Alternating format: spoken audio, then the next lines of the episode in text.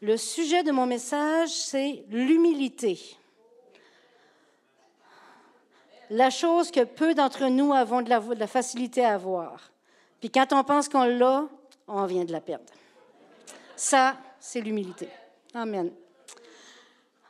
Ce matin, on va lire dans le livre de 1 Pierre au chapitre 5. Puis avant de tourner là, l'humilité, ça concerne nous en tant que personnes, mais ça concerne aussi l'Église. Puis ce matin, on va voir les deux volets, l'humilité personnelle et l'humilité collective de l'Église de Jésus-Christ. Donc, on va lire ensemble 1 Pierre chapitre 5 à partir du verset 6.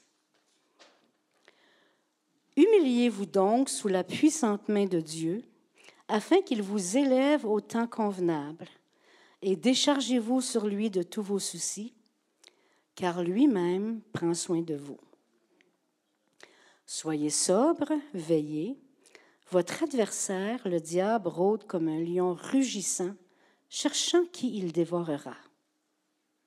Résistez-lui avec une foi ferme, sachant que les mêmes souffrances sont imposées à vos frères dans le monde. Le Dieu de toute grâce, qui vous a appelé en Jésus-Christ à sa gloire éternelle, après que vous aurez souffert un peu de temps, hein, moi je l'enlèverai ce bout-là, hein, mais il est écrit, vous perfectionnera lui-même, vous affermira, vous fortifiera, vous rendra inébranlable. À lui soit la puissance au siècle des siècles. Amen. Amen. Qu'est-ce que s'humilier? La première étape qu'il est demandé à l'homme, à la femme, à l'être humain de s'humilier, c'est de se reconnaître comme étant pécheur. Le premier geste d'humilité, c'est d'aller se mettre devant Dieu et de reconnaître notre état de pécheur et de lui remettre et d'accepter que Jésus a payé pour nous sur la croix et de lui remettre notre vie. Ceci est le premier et le plus extraordinaire geste d'humilité. Et je souhaite de tout cœur que chacun, chacune qui sont ici et qui nous écoutent à la maison, bonjour ceux à la maison, je vous ai oublié, puissent faire cette expérience-là. Et c'est plus qu'une expérience, c'est une vie nouvelle. S'humilier, donner notre vie à Dieu. Ceux qui s'humilient et qui reconnaissent leur état peuvent s'attendre à ce que Dieu les rapproche de lui. Et ils vont avoir une vie extraordinaire. Le verset 6, je vous le répète, humiliez-vous donc sur la main puissante de Dieu, sous la puissante main de Dieu, afin qu'il vous élève au temps convenable. Dieu nous élève parce qu'il nous amène à lui. Quand on s'humilie, c'est à lui qui nous amène. C'est la chose la plus précieuse qui peut nous arriver. Deuxièmement, l'humilité est aussi de reconnaître nos fautes continuelles. Parce que même en ayant demandé pardon à Dieu dès le début, on continue, malheureusement, en tant qu'humain, à pécher.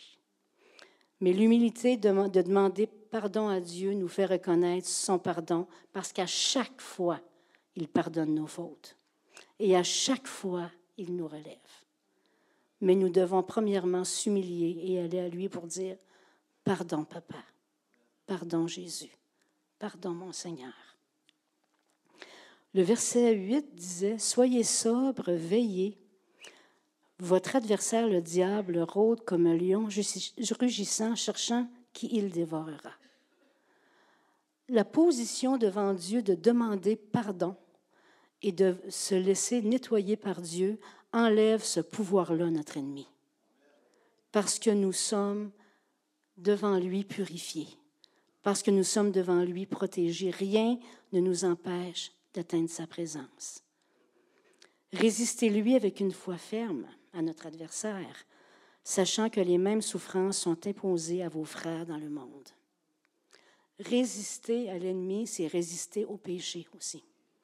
Et résister au péché ou vouloir s'en débarrasser, c'est aller vers Dieu. L'humble reconnaît que la force et la capacité de pécher, de ne pas pécher, excusez, vient de Dieu elle ne vient que de Dieu, pas de ma propre force. Dieu sait que j'ai essayé, Mais quand Dieu m'a transformé, il y a eu une sérieuse différence. Notre capacité de résister au péché vient de Dieu. Elle ne vient pas de notre propre force. Le verset 10 disait, Le Dieu de toute grâce, qui vous a appelé en Jésus-Christ à sa gloire éternelle, après que vous aurez souffert un peu de temps, vous perfectionnera lui-même, vous affermira, vous fortifiera, vous rendra inébranlable. C'est extraordinaire, ça. Si on résiste et si on va à lui pour nous, pour nous laisser laver par son sang précieux, pour reconnaître que nous sommes pécheurs ou que nous avons fauté, il va agir sur notre vie. Il va nous perfectionner. Il va nous apprendre petit à petit à devenir de, de mieux en mieux dans sa présence. Le péché qui m'attaquait si facilement va devenir beaucoup moins facile à m'attaquer.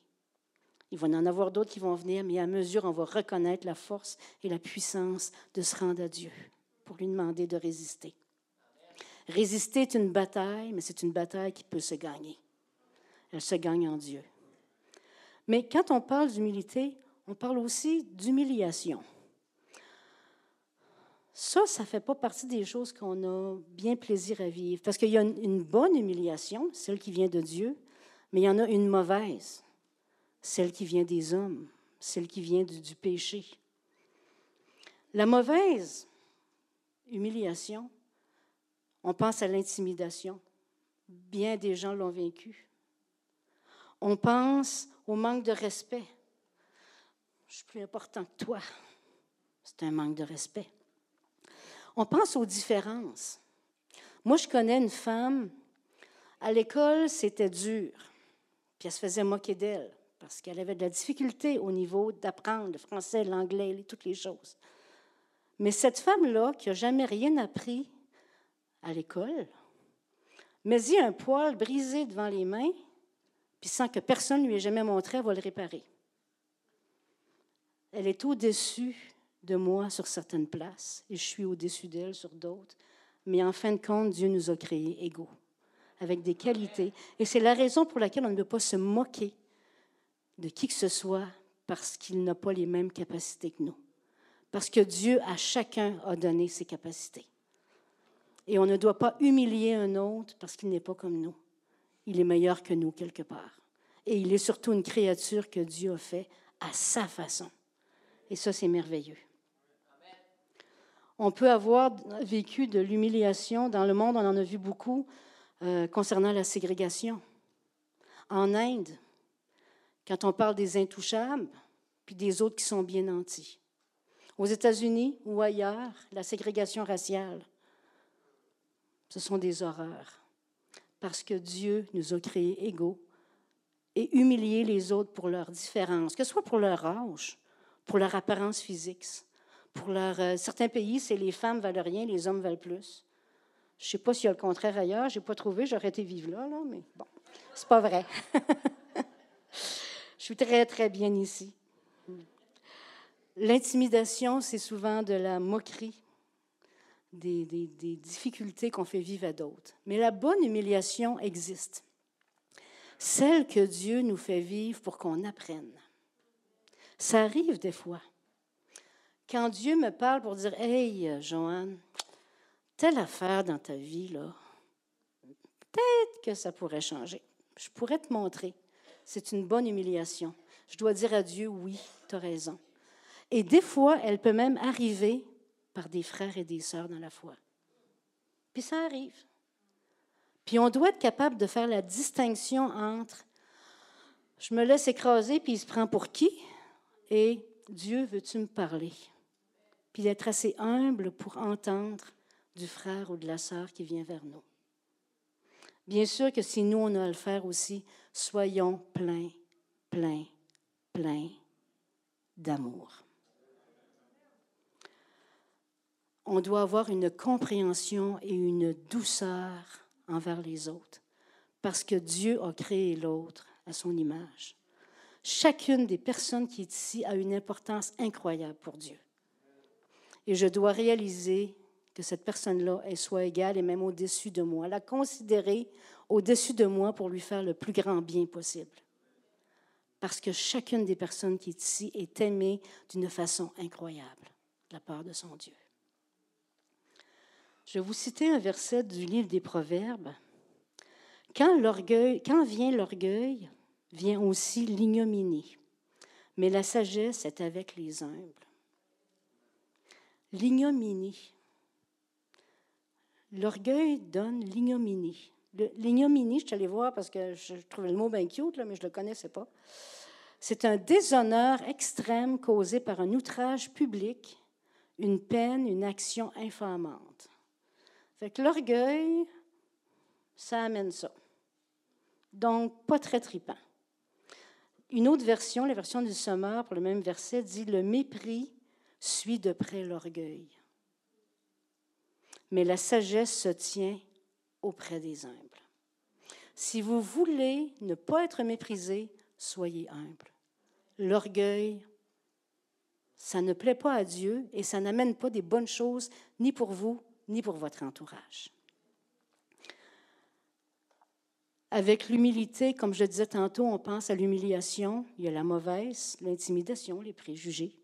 Il y a la bonne, celle qui nous fait reconnaître notre état devant Dieu, notre état de pécheur. Puis s'humilier, se reconnaître pécheur, ça veut dire le salut. Le salut pour nos vies, mais le salut dans toutes nos journées. Sauvé de nos difficultés. On, est sauvé de la mort par Jésus-Christ, mais sauvé des difficultés, sauvé des, relations tout travers qui ne fonctionnent pas. Il faut accepter qui nous sommes, puis être honnête devant Dieu. Reconnaître qui nous sommes devant Dieu, constamment. Pas regarder l'autre et dire ah, lui, là, le bas, là, l'autre bord de la fenêtre, là, oh! pas le voisin, moi, moi. Et on doit apprendre à ne jamais juger les autres, ni en pensée, ni en acte, ni en parole. Parce que c'est facile de regarder l'autre et de dire Ouais, je suis quelqu'un. Hein? Hmm, je ne suis qu'une créature de Dieu qui a reçu des dons de la part de Dieu, des talents de la part de Dieu, et c'est la même chose pour vous autres. Et je n'ai aucun, aucun, aucun mérite. Juste lui en a. Seulement lui en a. Faut pas oublier, premièrement, justement, qu'on est l'œuvre d'un créateur. Je peux dire à Dieu, je te loue que je suis une créature si merveilleuse. Mais la, chose importante dans la phrase, c'est je te loue je te loue. Mais ce Créateur-là a dû mourir pour me rendre digne de le louer. Puis ça, je ne veux jamais l'oublier. C'est une façon de reconnaître humblement qui est Dieu. L'humble est constamment collé à Dieu dans l'adoration et il est en louange devant lui. Plus vous louez Dieu, plus vous l'adorez, plus vous allez devenir humble parce que vous reconnaissez qui est grand. Qui est grand? L'humble aspire à une communion de plus en plus proche avec Dieu. Parce qu'il sait que c'est la chose la plus extraordinaire qu'il n'y a pas. L'homme veut que Dieu veut ce que Dieu veut au-dessus de toute autre chose. Tout ce que Dieu veut au-dessus de toute autre chose. 1 Pierre chapitre 5 verset 6 Humiliez-vous sous la main puissante de Dieu, sous la main puissante de Dieu, oui, et au temps convenable, il vous élèvera. Je lisais ce verset-là et je me disais qu'est-ce que Dieu veut dire? Qu'est-ce que l'apôtre veut dire? Et il vous élèvera. Est-ce que ça veut dire que si je m'humilie devant Dieu, je peux rêver de devenir le premier ministre? Il va m'élever je lisais ce verset-là et Dieu m'a fait réaliser pour ma vie que m'humilier devant Dieu et être élevé, c'est être élevé devant lui. C'est être amené plus haut dans sa présence. Humiliez-vous devant Dieu et vous aurez plus en plus accès à lui. Élevé dans sa présence. C'est-à-dire proche, proche, proche de lui. Il n'y a pas, pas un endroit aussi magnifique que ça, proche de lui. C'est vraiment pas un poste quelconque qui va me donner de plus, ni un titre de plus, mais une marge de plus, un but ultime, sa présence. Dieu aime les cœurs qui s'humilient. Ça fait partie des choses qu'il aime. Ésaïe 57, on va le lire ensemble, verset 15. Car ainsi parle le Très-Haut, dont la demeure est éternelle et dont le nom est saint. J'habite dans les lieux élevés et dans la sainteté. Mais je suis avec l'homme contrit et humilié, afin de ranimer les esprits humiliés, afin de ranimer les cœurs contrits. Dieu est grand au-dessus de toutes choses, mais dès qu'on s'humilie, il est avec nous. Avec nous. Il faut vraiment qu'on réalise à quel point c'est extraordinaire d'avoir Dieu avec nous, collé à nous. cette, présence-là de Dieu est une présence tellement bonne, tellement aimante, tellement douce, tellement fraîche pour nos cœurs. Il n'y a rien de meilleur. Mais on va aller voir qu'est-ce que cette humilité-là peut faire dans ma relation personnelle avec d'autres ici. Éphésiens chapitre 4, verset 2. En toute humilité et douceur, avec patience, vous supportant les uns les autres avec amour. Il y a une personne qui a démontré ça plus que quiconque au monde. L'humilité et l'amour la douceur, la patience. Et bien sûr, on parle de Jésus. Il a été doux avec les enfants, il a été doux avec les femmes, il a été doux avec les hommes, il a été doux avec les pharisiens. Même s'il les a repris, son amour était palpable. Jésus avait cette humilité-là parce qu'il a laissé la gloire du ciel, la toute-puissance, le Dieu créateur a tout laissé là pour devenir un homme, il s'est humilié pour nous montrer comment. Pour nous sauver, premièrement, mais il nous a montré comment. Quand on lit les évangiles, on a une sérieuse, vraiment très sérieuse façon de voir qu'est-ce que c'est l'humilité. Regardez Jésus dans chacune de ses interactions. C'est quelqu'un de humble. Puis lui, il peut le dire qu'il est humble sans devenir orgueilleux en le disant. C'est le seul. Le seul qui peut faire ça parce qu'il est vraiment humble. L'humilité de Jésus est une attitude qui est tournée vers les autres. Et notre humilité devrait être la même. Et c'est pour ça qu'Éphésiens le dit, avec humilité et douceur et patience, on se supporte les uns les autres. L'humilité, c'est de reconnaître l'autre au-dessus de soi. Philippiens 2.3 le dit, ne faites rien par esprit de parti ou par vaine gloire, mais que l'humilité vous fasse regarder les autres comme étant au-dessus de vous-même. Au-dessus de nous dans l'optique de les aimer, au-dessus de nous dans l'optique de les aider, au-dessus de nous dans l'optique de les écouter et de servir dans l'amour mes frères et mes sœurs. Servir dans les relations personnelles un à un, servir dans différents services de l'Église par amour. Ça, c'est l'humilité. Servir pour devenir, je vais commencer par le ménage, puis après ça, je vais être à la bibliothèque, puis après ça, je vais être à la DJ, puis après ça, je vais devenir diacre, puis je vais avoir réussi. C'est pas ça. L'humilité, c'est servir de tout son cœur, aimer de tout son cœur. Je vous lis un autre texte, Colossiens chapitre 3, je pense qu'on l'a, celui-là.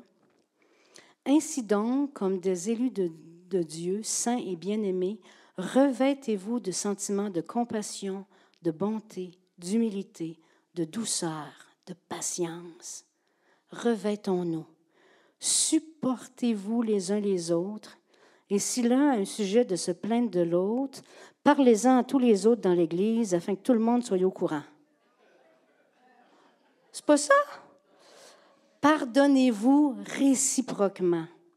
De même que Christ a pardonné, pardonnez-vous aussi.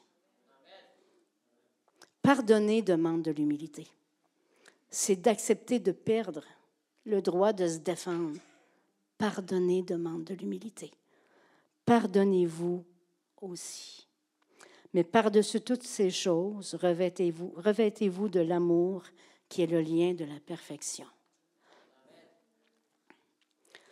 Si l'orgueil est le contraire de l'humilité, c'est que l'orgueil est entièrement tourné vers moi, moi, moi. Quand je ne pense qu'à moi, qu'à mes besoins, qu'à mes bobos, qu'à mes souffrances, qu'à mes peurs, qu'à mes échecs, qu'à mes désirs, qu'à mes rêves, qu'à mon ambition, je ne pense pas aux autres. Et l'humilité pense aux autres. L'humilité est tournée vers l'autre. Dans Proverbe, il est dit que l'orgueil d'un homme l'abaisse, mais celui qui est humble d'esprit obtient la gloire. Par expérience personnelle, dans les périodes où j'ai pété mon plomb parce que j'étais orgueilleuse, puis que je voulais pas que je voulais qu'on me reconnaisse, puis qu'on prenne soin de moi, puis qu'on se tourne vers moi, je me suis retrouvée toute seule.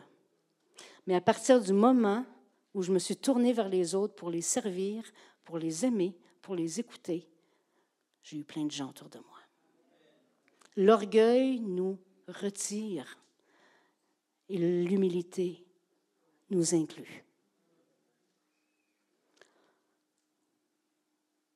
C'est le fun d'être inclus.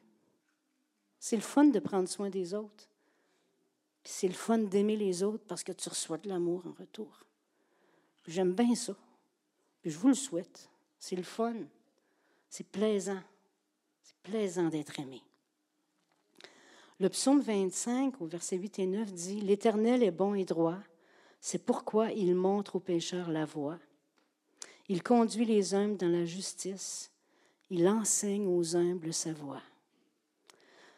C'est extraordinaire, waouh, hein, d'être enseigné par Dieu. Les humbles sont enseignés par Dieu. C'est magnifique. L'humilité nous ouvre des portes particulières devant Dieu. Défonce des murs, l'humilité. Nous ramène proche des autres. En passant, l'humilité, c'est pas d'être un ver de terre. Je vaux rien. Je suis une petite affaire de rien. Je suis pas plus grande que l'autre, là. Ça, c'est sûr. Je suis pas un gars. Je suis juste une fille. Je vaux rien, Seigneur. C'est pas ça l'humilité.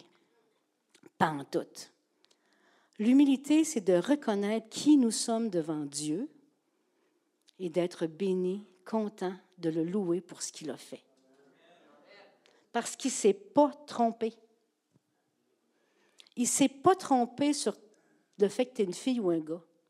Il ne s'est pas trompé sur l'âge que tu as. Ben ça, tu n'as pas le choix, ça arrive avec le temps. J'ai remarqué. il ne s'est pas trompé sur la couleur de ta peau. Il ne s'est pas trompé de l'endroit où tu viens. Moi, je suis une Gaspésienne. Il y en a qui viennent d'Haïti. Il y en a qui viennent de France. Il y en a qui viennent du Québec.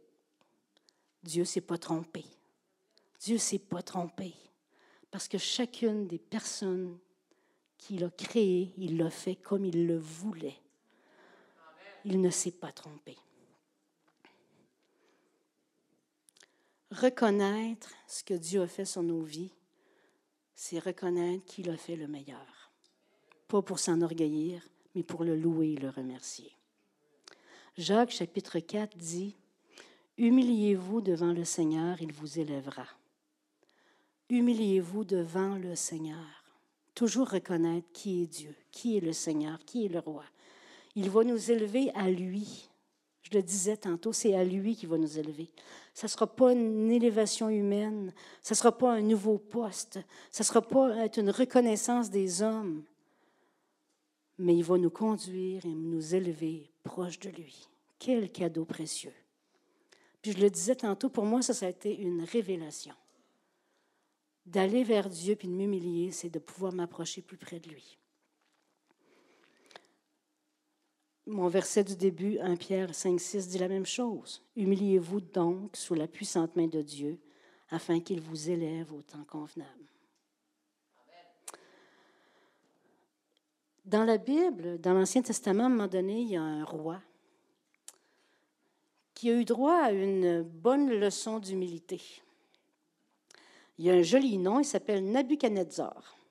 Je l'ai pratiqué. Nabuchodonosor. Êtes-vous capable? Oh, vous êtes bon. Bravo. Cet homme-là, à un moment donné, c'était un roi. Il a eu un rêve. Puis dans son rêve, il voyait un arbre qui était jeté à terre, puis qui était pogné dans, le champ, puis qui ça allait pas bien. Puis il cherchait quelqu'un pour pouvoir lui expliquer c'était quoi le rêve.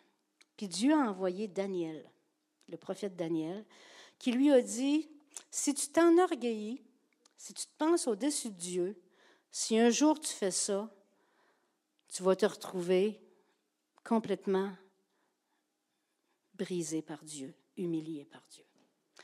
Il a dit, je te conseille de faire attention. Reconnais que c'est toujours Dieu qui est Dieu. Ben, joyeux roi, un an plus tard, la mémoire étant ce qu'elle est, et le cœur de l'homme étant ce qu'il est, s'est enorgueilli dans son palais. Ah, c'est merveilleux ce que j'ai fait, je suis une personne extraordinaire. Paf! Il a passé tout un temps à vivre comme un animal, à manger de l'herbe dans les champs. Après, puis il a goûté, là. il était là pendant un bout de temps, là. Mais après tout ce temps-là, à un moment donné, je vous le cite seulement dans le livre de Daniel, après le temps marqué, après avoir passé tout son temps comme un animal à manger de l'herbe pendant quelque temps, moi, Nabuchodonosor, je levai les yeux vers le ciel et la raison me revint. Il avait été fou tout ce temps-là. J'ai béni le Très-Haut, j'ai loué et glorifié celui qui vit éternellement.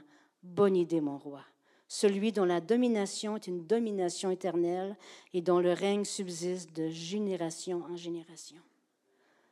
Maintenant, moi, Nabuchodonosor, je loue, j'exalte et je glorifie le roi des cieux, dont toutes les œuvres sont vraies et les voies justes, et qui peut abaisser ceux qui marchent avec orgueil. que Dieu puisse nous, nous rappeler que parfois, quand on commence à s'enfoncer dans l'orgueil, je ne dis pas qu'il va faire de vous une bête dans, le bois, là, mais il peut arriver que Dieu doive nous humilier. Ça arrive. D'une façon ou d'une autre, il va nous humilier pour dire Hey, c'est moi qui est Dieu. Arrête d'être fier de toi. Arrête de penser que c'est toi qui es correct. Souviens-toi de qui est Dieu. C'est un avertissement qu'il avait donné à Nebuchadnezzar. Il ne l'a pas écouté. Mais Dieu, ça peut arriver qu'il nous le fasse à nous. Soyons attentifs. L'humilité pour l'homme, comme je disais premièrement, c'est vraiment donner sa vie premièrement à Christ et de l'écouter et de le comprendre et de confesser à mesure et de prendre soin des autres, etc. Mais il y a aussi l'humilité au niveau de l'Église. On va lire ensemble 2 Chroniques chapitre 7, les versets 14 et 15. Si mon peuple, sur qui est invoqué mon nom, s'humilie, prie et cherche ma face, et s'il se détourne de ses mauvaises voies, je l'exaucerai des cieux, je lui pardonnerai son péché et je guérirai son pays. Mes yeux seront ouverts désormais et mes oreilles seront attentifs à la prière faite en ce lieu. Il vient un temps où c'est l'Église qui doit s'humilier. Le peuple doit s'humilier. Dernièrement, dans l'Église, on a commencé à augmenter les temps de prière. Puis ce texte-là parle souvent de, de se tourner vers Dieu, c'est de la prière. On a commencé à mettre plus de prières le vendredi, une semaine sur deux, ça a été annoncé tantôt. Les mercredis, maintenant, il y a une courte prédication, il y a un court temps de louange et il y a de la prière. Un peu comme dans les semaines de prière. Et ça, c'est ce que Dieu est en train de faire dans l'Église parce qu'il est en train de préparer quelque chose de grand. Et de venir prier, c'est une façon de reconnaître qu'on a besoin de Dieu pour notre Église. Et pour ceux et celles qui n'ont pas encore eu la possibilité de le faire, je vous invite à prendre ce temps-là à sacrifier ce temps-là pour Dieu et à venir vous humilier devant Dieu et lui dire, on a besoin que tu agisses pour notre Église. On a besoin que tu agisses pour notre ville. On a besoin que tu agisses pour notre province. On a besoin que tu agisses pour notre pays et tous les autres. Parce qu'à chaque fois que Dieu a ajouté plein de gens dans l'Église, où Dieu, où il y a eu un mouvement, où il y a eu des gens qui sont venus, qui se sont convertis à Dieu, il y a eu auparavant des mouvements de prière. Samuel, dans 2 Samuel, on dit, il est dit, tu sauves le peuple qui s'humilie et de ton regard, tu abaisses les orgueilleux. À chaque fois, moi, ça fait 42 ans que je suis dans cette église. Ça veut dire que je suis plus très jeune. Hein? Mais dans ces 42 ans-là, à chaque fois qu'il y a eu une poussée du Saint-Esprit pour que des âmes soient sauvées, il y a eu des temps de jeûne et de prière particuliers. C'est arrivé plusieurs fois. Parce que la prière change les choses. Ne pas s'humilier et venir chercher la face de Dieu pour notre Église, c'est manquer une occasion incroyable de voir Dieu agir et d'en participer. Dans Jérémie 44, il est dit, Ils ne se sont point humiliés jusqu'à ce jour, ils n'ont point eu de crainte, ils n'ont point suivi ma foi et mes ma loi et mes commandements que j'ai mis devant vous et devant vos pères. C'est pour, pourquoi ainsi par l'Éternel des armées, le Dieu d'Israël, voici je tourne ma face contre vous pour faire du mal et pour exterminer tout Judas. Nous ne voulons pas être exterminés, mais nous voulons au contraire voir multiplier les âmes qui vont venir à lui. Et c'est pour ça qu'on a un appel à venir prier, à se mettre à genoux devant Dieu et à le supplier d'agir. Il y a des temps qui sont faits pour ça dans l'Église et il va y en avoir de plus en plus, je suis convaincue, parce que c'est un chemin à laquelle Dieu nous appelle.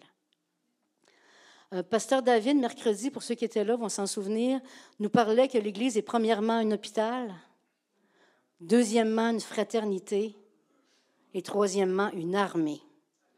Et je crois que nous sommes rendus dans cette position d'Église à se lever en tant qu'armée mais l'armée doit être unie ensemble et se mettre à genoux devant Dieu et le supplier de l'équiper pour la bataille à venir.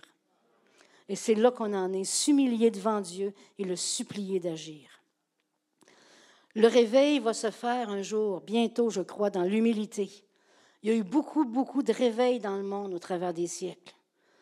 Dieu a utilisé des serviteurs partout. J'ai été passionnée du, réveil pendant des années. J'ai lu beaucoup de livres là-dessus, j'ai lu beaucoup de biographies, puis je ne vous ferai pas de résumé de rien de tout ça ce matin. Mais le réveil, c'est toujours fait par un temps de prière. Dieu a utilisé des, des serviteurs en Angleterre, aux États-Unis, dans tous les pays du monde. Et pour ce qui est de notre pays, le début du réveil a commencé par une action qui s'est passée de la part de l'Esprit Saint aux États-Unis, dans un endroit qui s'appelle Azusa Street. Et je vais vous lire ce qu'en dit euh, un historien. Le réveil d'Azusa Street était une manifestation de réveil qui a eu lieu à Los Angeles, en Californie, à partir de 1906, et qui est à l'origine du mouvement pentecôtiste, à notre origine. Il a été dirigé par un pasteur afro-américain du nom de William G. Seymour et a continué jusqu'en 1915. Il a été caractérisé par des expériences spirituelles accompagnées de témoignages de guérison physique, miraculeuses, des cultes et du parler en langue. Il a été critiqué à son époque, mais ce réveil est à présent considéré par des historiens comme le principal catalyseur de la diffusion du pentecôtisme au 20e siècle, parce que l'Esprit Saint a agi. Mais dans cette église-là, ça priait. Au Québec, dans les années 80 ou un peu avant, disons 70-80, il y a eu tout un réveil, tout un mouvement de réveil au Québec. C'était un temps extraordinaire. J'en parlais avec une sœur dernièrement, puis euh, j'en pleurais. Elle me parlait, puis j'avais les grosses larmes qui coulaient parce que je me souvenais. Je me souvenais du début de cette église ici, où Dieu a commencé par un tout petit groupe dans une maison de pasteur, par en faire une église trop grande qu'il a fallu en envoyer la moitié à l'extérieur pour former une autre église. L'église priait. Il y avait des réunions le dimanche matin, puis dans cette période-là, le dimanche matin, le pasteur il prêchait le salut parce qu'il y avait des nouveaux toutes les semaines. Puis il y avait des réunions le dimanche soir où il prêchait le Saint-Esprit afin que les gens reçoivent le meilleur de Dieu. Puis il y avait des réunions de prière le mardi dans des maisons. Puis des réunions d'études bibliques le mercredi. Puis des réunions de prière le vendredi. Puis j'étais là partout. Puis tout le monde était là partout. Parents, enfants, etc. Dieu ne veut pas refaire la même chose pareille, mais il veut un réveil. Puis je ne sais pas comment il va faire, mais j'ai tellement hâte. Je suis prête à les prendre, ces temps de prière-là. Je suis prête à m'humilier devant Dieu. Les gens étaient réceptifs. Dieu ne fera pas du copier-coller de ce qui s'est passé. Ça ne sera pas la même personne qui va faire la même affaire. Et anyway, ce n'est plus le même berger. Mais ces choses-là se sont passées dans toutes les églises du Québec dans cette période-là. Ce n'était pas le travail d'un berger, c'était le travail d'un Esprit Saint, de l'Esprit Saint, travail d'un Dieu. Notre Église, on a mis pendant un bout, là, on, le fait encore, mettre un emphase sur le salut, puis là, on met un emphase sur la prière. On est en train de se positionner. On est en train de se positionner. Dieu nous a donné des défis à cœur depuis trois ans. Premièrement, de faire la différence par le Saint-Esprit. On se positionne sur le fait que l'Esprit Saint veut agir dans cette Église. Ensuite, une Église qui avance pour faire la différence. On a parlé beaucoup du témoignage, du salut et de la présence de Dieu pour pouvoir sauver des gens. Et cette année, une Église qui fait la différence par la vérité. La vérité, c'est reconnaître qui nous sommes et ensemble, reconnaissant qui nous sommes, voir Dieu agir. Voir Dieu agir. Je vous lis un petit texte qui a été écrit par euh, le pasteur Jean Ruland. C'est celui-ci qui était présent ici durant cette période des années 70-80. Il a vécu comme bien d'autres bergers ce temps de réveil et il explique de quelle façon ça se passe. Premièrement, avoir soif de Dieu. Il y a quand même un prix à payer, le prix de sa vie. Le croyant qui est appelé par le Seigneur à œuvrer pour le réveil va devoir sacrifier son confort, sa vie, se donner entièrement pour que Dieu l'utilise à sa guise. Jésus a fait ce sacrifice également, menant une vie nomade, allant de lieu en lieu, guidé par l'Esprit de Dieu. Il n'avait ni maison ni possession. Son seul désir était de faire la volonté de Dieu. Il était assoiffé de Dieu. Je ne sais pas ce que Dieu va nous demander, mais je veux être assoiffé de Dieu à ce point. Et notre frère, euh, pasteur Jean Rulin, rajoute, il y avait aussi la présence du Saint-Esprit. Au moment où Dieu veut toucher une nation, un peuple, une assemblée par un réveil, il fait sa propre publicité. Cela veut dire qu'il donne une soif de lui surnaturelle aux personnes concernées, les croyants et les non-croyants. Il se manifeste en multipliant les miracles et se fait connaître de tous. On a vécu ça dans ces années-là. Sa présence et sa puissance déclenchent la louange, la guérison, la restauration, la liberté et d'innombrables miracles. Et on reconnaît ainsi Dieu à son œuvre. Cette période de réveil-là, Dieu peut la refaire d'une façon complètement différente. Puis je m'attends à ce qu'il fasse, parce que c'est écrit dans Acte 2, 17. Dans les derniers jours, dit Dieu, je répandrai mon esprit sur toute chair.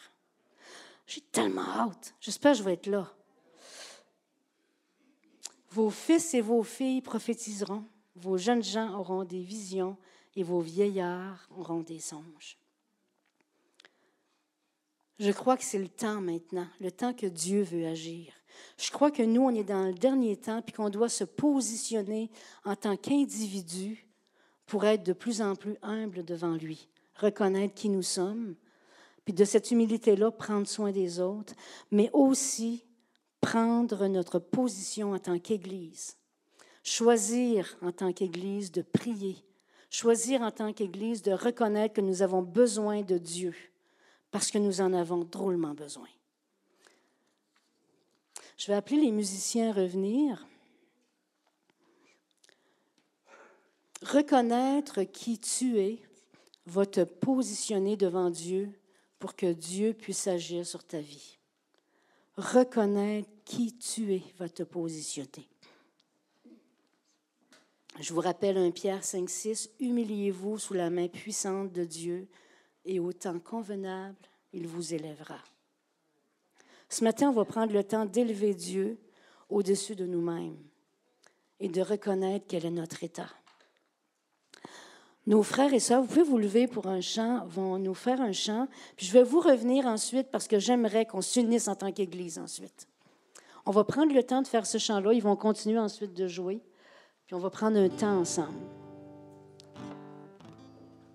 Si vous avez des choses dans le cœur que vous avez besoin de confesser à Dieu, de vous humilier devant lui, faites-le personnellement. Prenez ce temps-là. Puis tantôt, on va travailler pour notre Église. Je vous reviens.